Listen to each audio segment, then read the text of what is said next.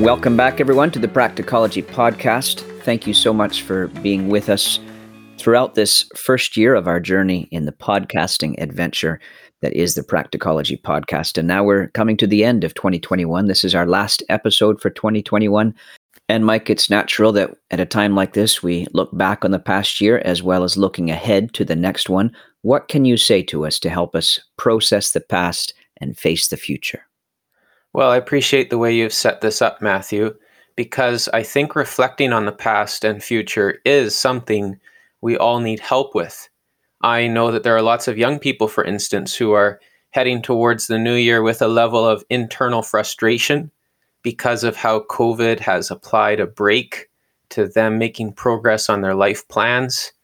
For instance, if your life plan is to get married, then the reduction of opportunities to socialize with other Christian youth at say, conferences can frustrate you from making progress on that life dream. And of course, there's many more examples. The person who wanted to have her own house or condo, but the prices went crazy. Mm-hmm. The couple that was really wanting to have a baby, and it seems even more impossible now for various reasons. The plan to climb out of debt backfired. The plan to get into certain kind of studies or career hasn't come to fruition, and you feel stuck somewhere in life that you never wanted to be. And as we look back over the last year or two, maybe all we can see is setback after setback. And this fills us with fear and frustration as we look forward into the future. When will our big break come? Will it ever get better? Will we ever succeed in getting our lives back on track? And so I want to bring some biblical perspective and hope to help us all process the past and face the future at the turn of a new year. So we'll start with processing the past, and then we'll end with facing the future. And those are real situations that you've described, Mike. And as I look back over the past 2 years, I see my own setbacks in my own experience. They're not the same as the ones that you mentioned, but they're setbacks all the same. So maybe the first thing this episode can do is to help us all just to express sympathy with others who are struggling with this. We get it. It is a big deal. Your struggles, your setbacks are a big deal to you. Mine are to me. It is a real sense of loss when we have to wait longer than we expected and when we feel like we're missing out. In a sense, this is a form of dying to ourselves and to our life dreams, and that is painful and hard, isn't it? Yeah, absolutely. And the second way I'm hoping this episode can help is by redefining success. What if we could see that these setbacks are not actually setbacks, but steps forward? That though it appears as though we've not made progress over the last 2 years, what if we've actually grown in leaps and bounds? Matthew, when I was with your family for a week in November, I enjoyed seeing how much you guys enjoyed playing games together. And one game that your kids reintroduced me to is Sorry. I'm pretty sure I played it before, but I guess I was more into Trouble when I was growing up, as in Trouble the game. Anyways, the game is all about getting your pieces home. And I noticed that your kids were surprisingly positive, sometimes at least, about picking up cards that made them move backwards and not forwards. Because some of the time, at least, these steps back were actually steps forward. By going back 2 spaces, they landed on a square that moved them forward several spaces. And I'm pretty sure there were other situations like that too in the game. Anyways, I think we can all learn from the Cane kids. Can't believe I'm saying that, but I think we can all learn from the Cane kids to look back on the past year and see all of the setbacks as actually being steps forward. And the key to doing that is to redefine success, or better, to let Christ redefine success for us. I do recall a high-volume Sorry game while you were here. Thanks for doing that with the kids, Mike. But I do want to caution you, be careful of not taking too many cues from the Cane family. It could set you back in other ways. But I do agree with you about the need to redefine success, because normally we don't take time to define things. We assume definitions. This happens in our culture all the time. And we might think, why would we need to define success? Hey, isn't it obvious? It's making progress on my life plans. It's getting that body shape and muscle that I want, that look that I want. It's getting that relationship that I want. It's getting included into that inner ring of people that I long to be with, or achieving all the things that I set out to achieve financially, maybe. Yeah, you're right. We just assume what success is. But what if we're wrong in our assumptions? What if the actual real life game of sorry isn't about getting your own pieces home first, but helping others get their pieces home? For example, a friend of mine played hockey with a guy named Craig. Craig competed in a reality show in Las Vegas, a competition to be the face of Vegas. At least that's what he thought it was all about. As far as he and the other contestants figured, success was defined by being the best looking, the most toned, the most impressive. But what they didn't know is they were actually competing in a competition called True Beauty. Craig thought he was being evaluated on his outward appearance, on the sturdiness of his jaw and how well muscled his arms were. In reality, and here I'm quoting from a newspaper article, he was secretly being judged on qualities such as honesty, kindness, compassion, and empathy. When all was revealed, Craig had to watch hidden camera footage of himself ignoring people who needed help, failing to stick up for someone, and stealing a vest that was offered to him. He thought he was being judged for his outward appearance and good looks. He had a good chance at winning under those standards. After all, he claims that he's better looking than Brad Pitt, but he was actually being judged on the criteria of his care for others. Craig's definition of success was wrong. What he needed to truly succeed was to learn what the judge's definition of success was. Life isn't just a game, and so it's even more important that we don't assume our definition of success is the right one. As Christians, we live life before the audience of the triune God. We desperately need to know the Father, Son, and Spirit's definition of success. That's a powerful point, Mike. Thank you. And I think we're all seeing how this could give us hope and encouragement as we reflect on a year that might seem to be filled with setbacks. I mean, suppose this guy, Craig, wasn't better looking than Brad Pitt. Suppose he was overweight and spindly looking and didn't have cool hair. But throughout the competition, he had said no to temptation, and he had offered help to his competitors, and he had grown in moral virtue when others laughed at him. Then he actually would have ended up winning the competition. Then he would have truly succeeded. Exactly. How can you reflect on the so-called steps backward of the past year and actually be filled with hope that these were significant steps forward? By remembering what true success is from God's perspective, which is the only perspective that will matter 1 trillion years from now. And how does God define success? He defines it as true beauty.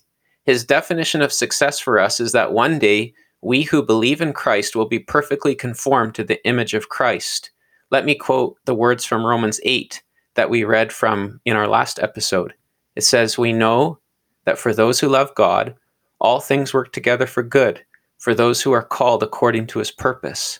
For those whom he foreknew, he also predestined to be conformed to the image of his Son, in order that he might be the firstborn among many brothers." Romans 8, verses 28 to 29. So success for the Christian is not looking more and more like an Instagram model. It's not being 5 pounds lighter than you were a year ago, or being able to fit into that dress or lift so many pounds. It's looking more and more like Christ. Success isn't becoming more popular. It's becoming more like Christ. Success isn't getting smarter. It's growing in the knowledge of Christ. Success isn't making lots of money. It's appropriating more and more of the riches that you already have in Christ. Success isn't changing your status from single to dating or dating to married, nor is it going the opposite direction, going from being in a relationship to being unattached and single and free. Success is the status you have of being in Christ, a status in which he is continually transforming you to become more like himself. Mike, I do think I would feel a little better, though, if I was just a few pounds lighter. Is that okay to still have that objective? Yes, absolutely. It's still good to care about our fitness and all these things, but if we make that our ultimate goal of success, we despair when we fail them. And maybe we get prideful and sort of a vaunted outlook when we do succeed in them. And thus actually fail to succeed, right? Because we're becoming less like Christ. Excellent. So that's a fair point. Thank you for the reminder.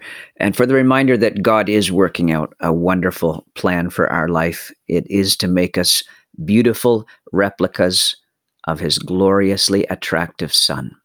That's what ultimate success is for us, to grow and make progress in becoming like him. And God himself is entirely committed to making us a success story in this project. That's wonderful. He who began a good work in us will complete it at the day of Jesus Christ, Philippians 1. So it says we know that God is working all things to accomplish this goal in us. And it's really important to see in this passage in Romans 8 that the all things especially includes the hard things of our life, isn't it? That's the context there. Yeah, that's key. In other words, all those things we look back on over the past 2 years as setbacks, those are the things God was working through for our success. So I'll just be honest.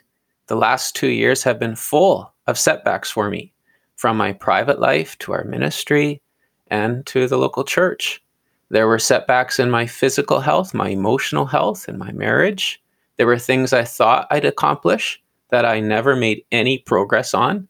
There were goals in our ministry that we thought we'd have achieved by now, but actually they're farther away now. We've actually gone backwards. If success for me means losing weight, being internally strong and self-reliant, doubling the size of the church, etc., then the last 2 years have been a complete failure. But if true success is becoming more Christ-like, then guess what? I know. And I say this, giving all glory to him. I know God has made progress in my life over the last 2 years. None of these things were actually setbacks. They were steps forward. And I just want to intervene there, Mike. It's so valuable. And we just need that reminder that, in eternity, this is what's really going to matter, isn't it? When we stand before Christ at the judgment seat, this is what's really going to matter. When we come back with him in his kingdom, this is what's really going to matter as true success. Yeah, absolutely. We will be on the right side of history then, and we'll have a completely different perspective on things. It won't matter so much how much I got done in 2021. It will matter, who was I? Who did I become? Who am I now? And, so progress in the Christian life is about who we become, and it's to become like Christ, yes.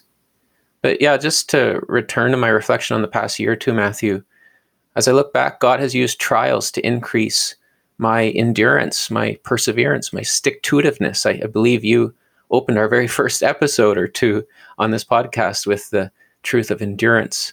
He's used the battles in my mind over the past couple of years to make me weaker in myself and thus more dependent on the Lord.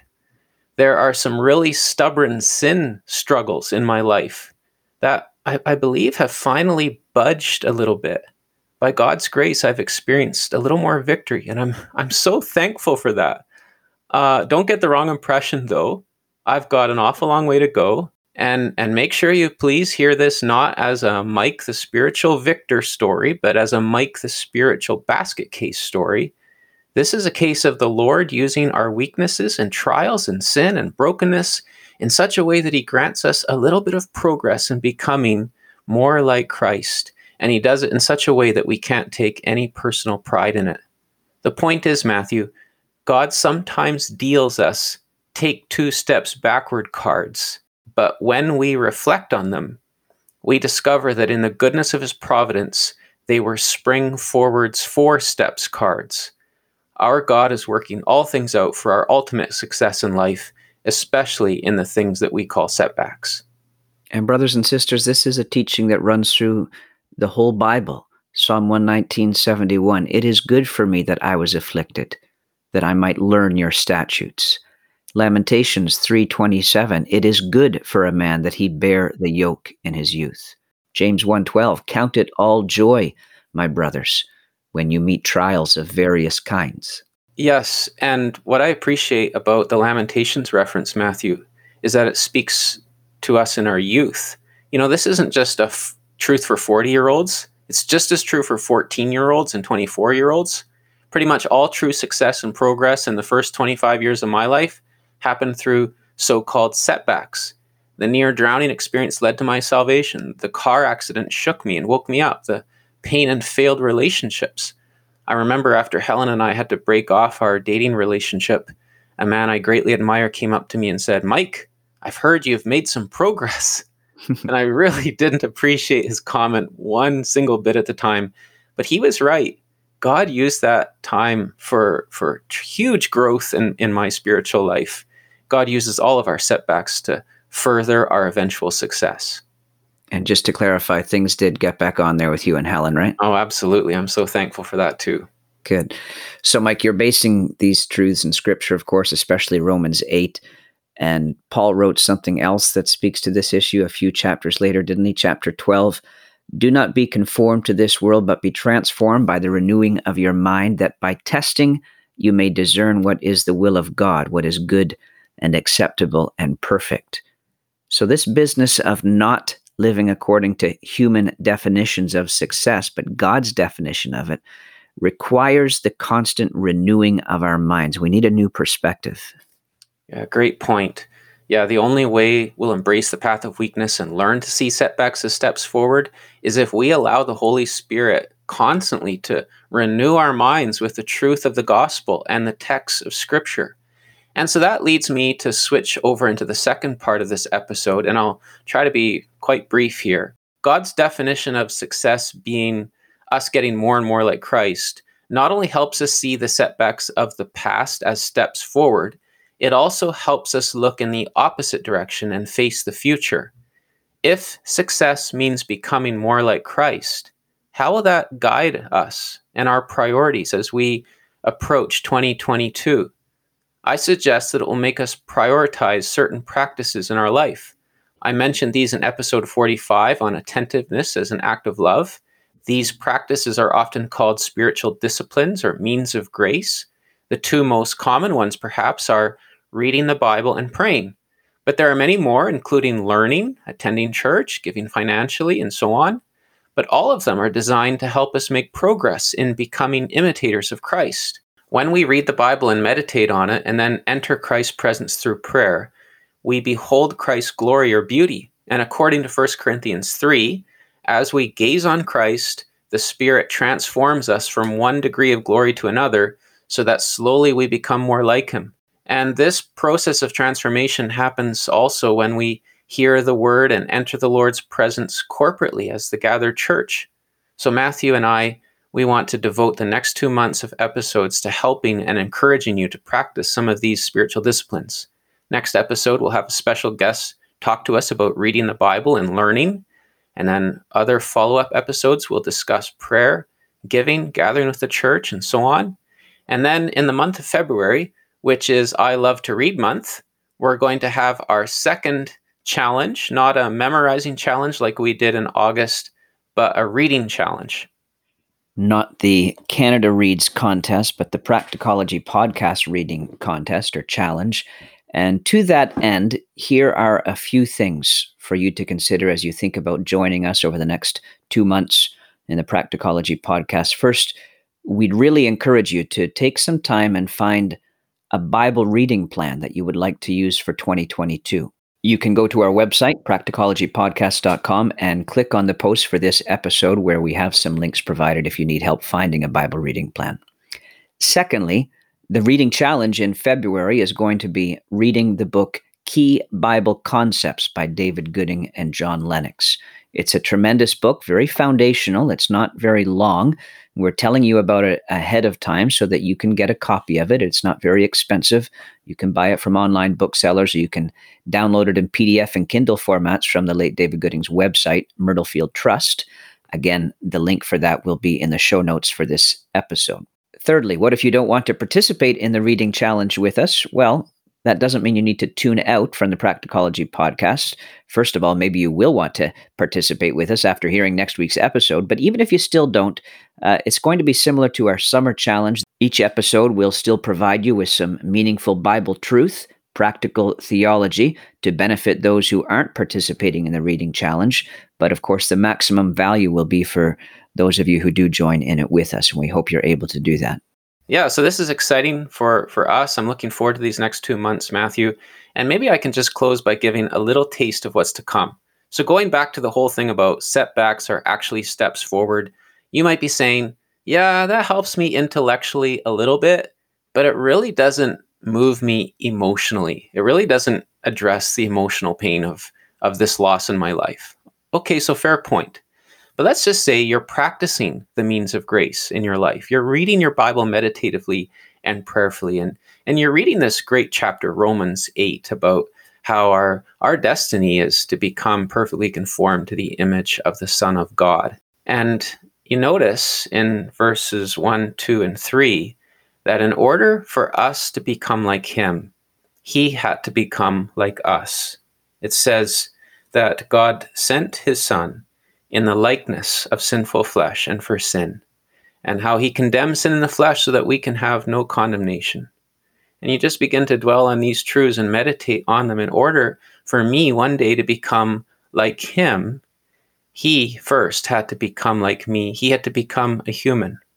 And we know that this calling on his life involved what we would call setback after setback, from heaven down to earth, from riches down to poverty, rejection and persecution and pressure, and ultimately culminating in becoming a sacrificial lamb and dying upon the cross for our sins. Now, how does our Lord view all these setbacks? Is that how he sees them? Setback after setback? No. Our Lord saw each of these steps as mighty steps forward in accomplishing his plan of redeeming you and me, so that we could be rescued from our condemnation, so that we could be guaranteed the security of his love, and so that he could begin the process, which will one day end in the complete transformation of ourselves to be like him. If you meditate on that prayerfully, you might find that this truth not only addresses your intellectual needs, but it begins to move your heart as well in love towards him. Well, that's it for today. Please join us in next week's episode as we begin this journey on the means of grace. Good words, Mike. Thank you very much. Thank you, listeners. And we wish you all the best in the will of the Lord for 2022.